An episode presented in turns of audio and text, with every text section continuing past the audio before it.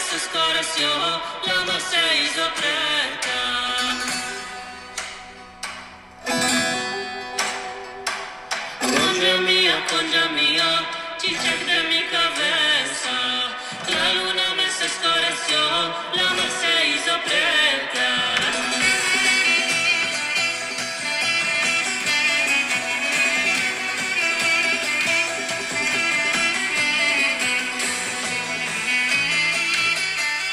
Okay, we're back in the episode with Covenant for Mark E. Moore and his Core 52. Now we're discussing the reflections on his chapter 4 with Covenant. So there's a lot of things in that. Stop the music there for a second. There's a lot of things in that chapter that I, I do like and that some that I am confused by. And I'll start with the uh, aspect of uh, his question, which is how can I become a part of what God is doing in this world? So I think that his discussion on covenant in this chapter is it has uh, some value in it, but he, he starts it off in a different way than I would have expected. Now that's not a I don't think he's wrong necessarily for doing that. But when he says, How can I become a part of what God is doing in this world? Uh, it just kind of assumes that we all know what God is doing in this world, and we never hear that question answered. So um, he, I think he tries to address it in the first paragraph when he talks about Jesus being the most influential person in history, and then he also kind of complicates things for me here. Um, he says that uh, Abraham, who became the father of both Judaism and Islam, uh, we know that from our current uh, status in the world, our current or observation in the world, that people believe that Abraham is the founder of Islam. Uh, and so, but it's it would be interesting. It's interesting to me why he would have said uh, th- this already in this context, saying that uh, many people who look to the uh, him as their father of their faith, I really don't look to Abraham as the the father of uh, my faith. I still believe that I look to Jesus as the father of our faith. Um, and so I don't think that there was an anticipation biblically that we know of that speaks of Islam as being. Uh, that didn't happen until 600 years, six, seven centuries after Jesus. Uh, so this is t- maybe with uh, Abraham uh, being trying to figure out when he lived was there's estimations around 2000 BC. Some are more specific about 1882 this is interesting to me that that we would look forward to Islam uh, after. Tw- I mean, there, you know, that's a lot. Of, that's a lot of time. Um, that's that's 23, 24 centuries ahead that we're we're talking about here. So, I'm interested. I'm I'm really curious as to why he went s- straight into that. He could have just basically said that. Um, there's I don't know. In other words, I don't understand why we why we're involving uh, Islam in this so much. It's not it's not unhelpful, but it's um, curious. So he goes on to say, as in Genesis fifteen six, Abraham uh, believed the Lord and counted it, and he, and he counted it to him as righteousness.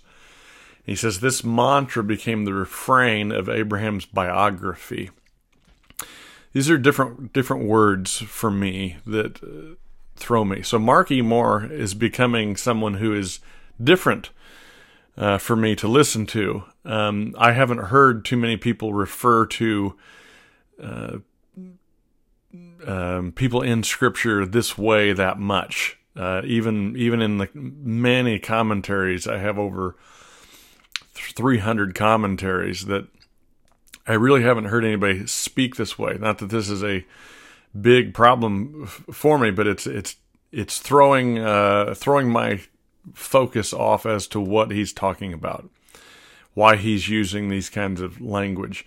So he says Abraham is the model of faith for every follower of the monotheistic faiths. Yeah, on the surface that's true, but again, I think Jesus is the model of faith for Christians, or should be. Um, and so he says a synopsis of his story, Abraham's story, shows why. And then he says God called Abram from ancient Iraq. So again, you go straight to modern um, language. So Iraq is Ur would have been uh, in uh, Mesopotamian Fertile Valley back in the uh, time of Abraham, but he uh, locates that already as Iraq. So uh, to me, if you are if you're wanting a if you're wanting a concise understanding of covenant, he seems to um, abandon that and and and draws you into a you don't need to know these kinds of things in the Bible kind of thing because Abraham is called out of Ur of the Chaldeans. And that's different than Iraq uh, and so he says because Abraham trusted God he left Mesopotamia that's true and immigrated to Israel immigrated is another word that's interesting me I just so I just don't know why it's not simple to me. I would have talked about if I'm going to talk about Abraham and the covenant and him moving. He he went to the land of Canaan. He didn't go to Israel. Israel didn't exist when Abraham um, was alive because Jacob is his name is the one that's changed to Israel. Abraham went to Canaan, and it wasn't a land that was empty. There were there were cultures and peoples there. So this is this is why this is difficult uh, for me to process and reflect on. He says, and there wasn't much to go on. Furthermore, Abram, already in his 90s, had neither biological offspring nor a single square foot of real estate. Yet God promised to make Abraham's descendants a great nation. Abram believed God that would uh, do this. Eventually, and against all odds, God fulfilled his promise to Abraham, whose son Isaac had a couple of kids who had a gaggle that became a horde. So he likes the popular language, and so it's difficult because I'm I'm more interested in what covenant is, and we we don't get to that yet. So we're talking about how can I become a part of what God's doing in this world, I'm really confused at this point as to why we're talking about some of these things because covenant in its in its abstract self i need to know what covenant means before we can talk about this and i need to know what god is doing in the world before you go into these um, what i would think are digressions about covenant and abraham and faith and so forth so here he says a golden strand, a promise, runs through runs the length of Abraham's biography. That's important today because Christians grasp the other end of that golden strand when we put our faith in Jesus. Okay, I understand that. He says the promise uh, in the Bible, it's called a covenant, is a legally binding agreement. The concept of covenant undergirds virtually every relationship God ever had with any human. Um, so it's essential to understand if you intend to have a working relationship with God. Really interesting way to put something. Um, it, it, just makes God sound um, commercial and trivial. It's really weird for me. Um, so here we have this paragraph. Okay, he's he says our faith in Jesus, our connection to the Spirit, our belonging in the body of Christ are all contingent on a covenant. Yes. Okay. So I like this idea what he says here. Here's how it works and how it's always worked with God. A covenant or testament, okay, um, is basically an agreement between two parties. Among the ancients was a kind of contract known as a suzerain. Uh, suz- I don't know how to pronounce that word. S U Z E R A I N. Suzerain. Suzerain. I don't know the rules were simple.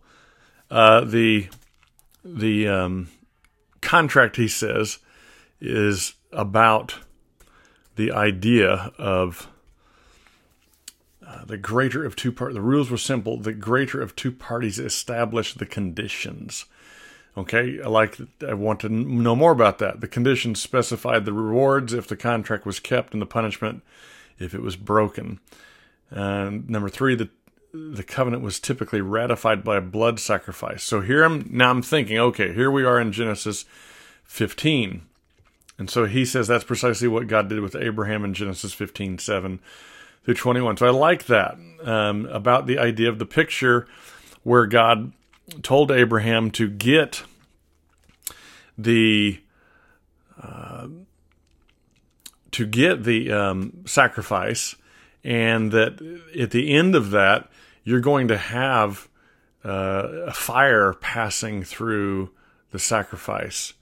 Okay, so let's go to Genesis 15 Verse 12 As the sun was going down, a deep sleep fell on Abram, and behold, a dreadful and great darkness fell upon him.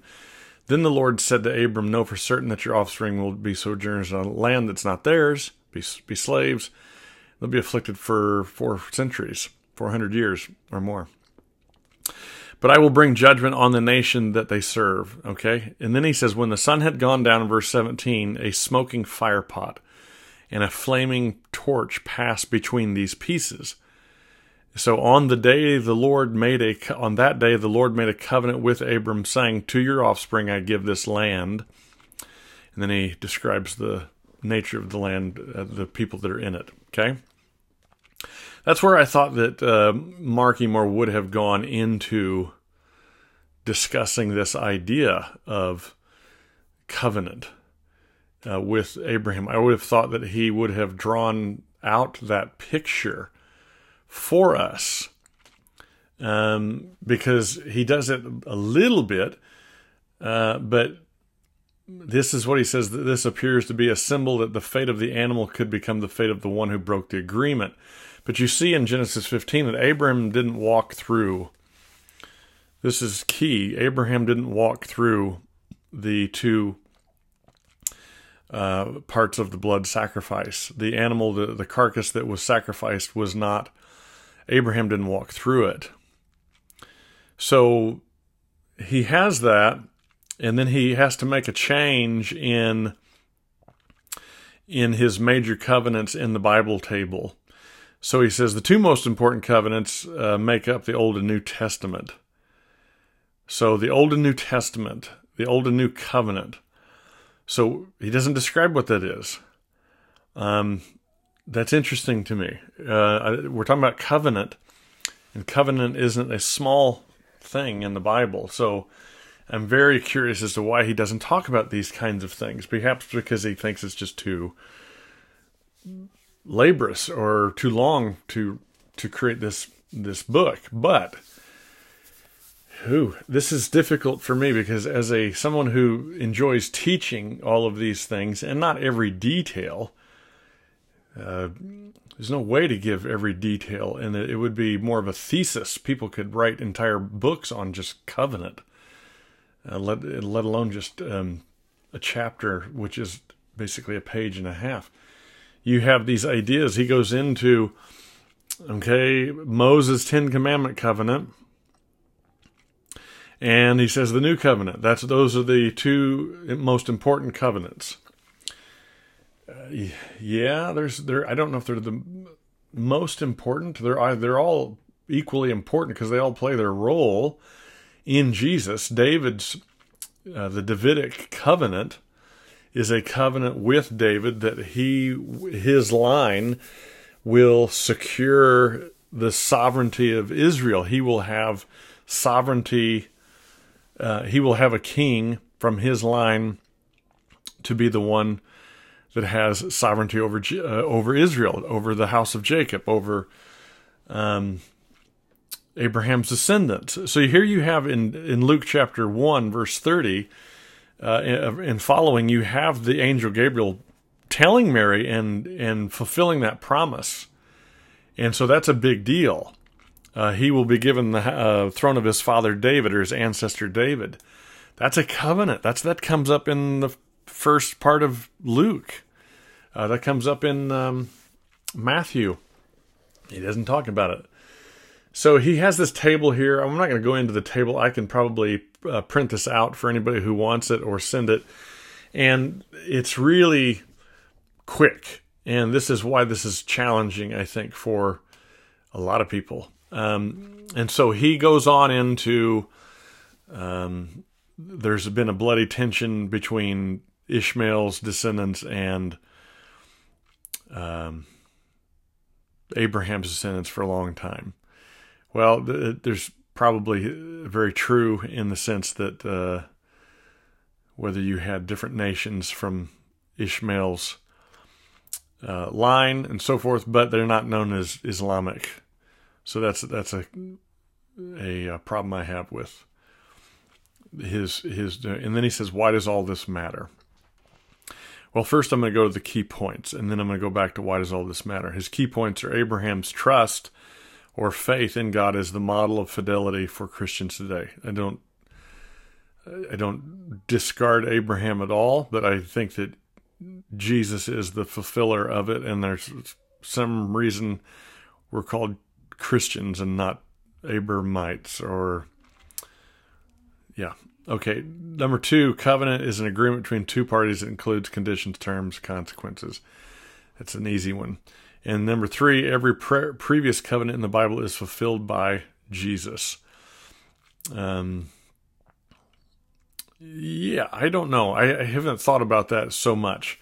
Um, there's other covenants that aren't mentioned that he does not mention. There's a covenant of blessing and cursing that I know that Jesus will take care of in a sense for Israel because he fulfills Israel's uh, sinful uh, requirement kind of thing with you. The covenant of ten, the addendum to the Ten Commandment covenant is the covenant of blessing and cursing in Deuteronomy 28 through 30. So you have these uh, key points where if Israel does not keep the Ten Commandment covenant as a nation, uh, then God will he's not going to immediately expel them, but he will eventually expel them from the promised land because of their disobedience to the covenant.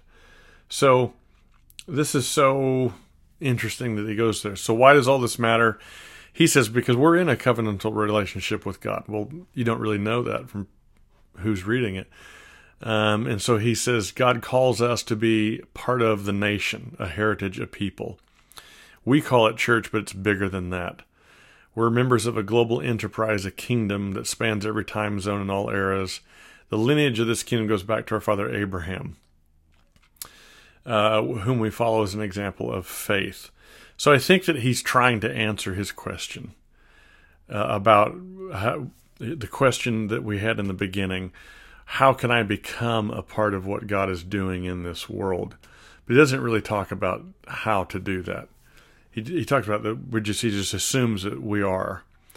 So that's why I have the contention with the question. So he said he explains it kind of nice, but it's there's more we than me in our adventure with Jesus. When we lose oversight of when we lose sight of the covenant, our discipleship can easily deteriorate into rules we keep for God. And so he goes on to something different than what I anticipated. Uh, he says we it can easily deteriorate into rules we keep for God rather than responsibilities we fulfill. It's very wordy, very. There's a lot implied in these thing these statements, and so he he goes on to uh, five things that Jesus fulfills all the previous covenants about Adam's covenant and fulfilling the Adamic covenant, which is he said was about abstaining from a tree um, one tree. So Jesus fulfills that. It's it's interesting. I, would like to see more on the connections how he fulfills that, not just he does it. Uh, this is um, it goes on into Noah. Okay, Noah's Ark. Then he talks about baptism, which corresponds to this. He doesn't really talk about that too much uh, at all. Uh, Abraham was asked to sacrifice uh, Isaac. Uh, this pointed forward to Jesus. Yes, it does. Uh, inherent to David's covenant uh, is the promise that his heir will always sit on the throne. Quoting David's own words. Jesus said in Matthew 22, 22, verse 44, The Lord said to my Lord, Sit at my right hand. It's kind of important to go into some of these things in, in depth. So I would really. Um, it, it feels like some of these chapters to me are. They're not a disciple making type of uh, chapters. They're more uh, highly introductory to a topic, not let's talk about these things. Uh, and so, uh, the last thing he says, night before Jesus died, was instituted Lord's Supper. So then he talks about that aspect because that's the new covenant. But uh, he says the Passover lamb was a foreshadowing of the Lamb of God who takes away the sin of the world. And there's a lot to that. So uh, all of these things. He says, here's a simple exercise that could transform your vision of practice and faith. I do kind of like this. Every time you read the word faith in the Bible, replace it with the word faithful. This will make the passage clear almost every time. For example, let's go back and reword this week's core verse. Abraham was, or Abram was faithful to the Lord, and he counted it to him as righteousness. So he says, or think in terms of a husband and wife if a husband says, I have faith in my wife, it's a compliment. If he says, I'm faithful to my wife, it's a commitment. That's modern language, of course, but um, really interesting ways of just easily going. I mean, it's like, oh, those are cute. Yeah, th- those are cute. All these are cute little verses and things. Uh, for me personally, uh, they're not satisfying at all. And so the simple exercise about saying the word faithful instead of the word faith is a major step. There's a reason why certain translators don't translate the word faithful all the time when you hear the word faith. So we need to go into that, and this podcast is not a uh, setup. This these episodes rather are not set up for explanations of why I have all of these disagreements or these different opinions. So here we go. Um, there, there's a lot in, in in the idea of covenant that needs to be examined, and I I like the fact that we're talking about it, and I like the fact that it's you know being introduced. I, I just would uh, think that there would be something more poignant, more image provoking, or uh, maybe more impactful maybe it's impactful for you. That's good. Uh, but I would like to hear more about how what he said in that first part, you know, how can I become a part of what God is doing in this world? Well, in order to become a part of what God is doing, you, we don't just assume that we're a part of what God is doing. We we have to know what God is doing, and we have to know who God is and why He is God. And what he is doing is he's redeeming the world. Okay, so the, the new covenant is an is a redemptive in nature, just like the old covenant was actually redemptive in a different way, but it's we have a redemptive covenant where we are uh, being uh, saved or rescued from our misunderstanding and uh, rebellion against the real God of the world. So we have to become a part of that by learning. And um, John chapter 6, let me go to that in our Bibles. And, and I want to read John chapter 6, where Jesus is beginning to, he's already fed the 5,000 he says the Jews grumbled in verse 41 about him because he said, I'm the bread that came down from heaven. In other words, he's the manna. And so it's kind of play here because people are manna. the word for manna is what is it? So it because it's like, what is this? So it's interesting that Jesus says, I'm the what is it that came from heaven.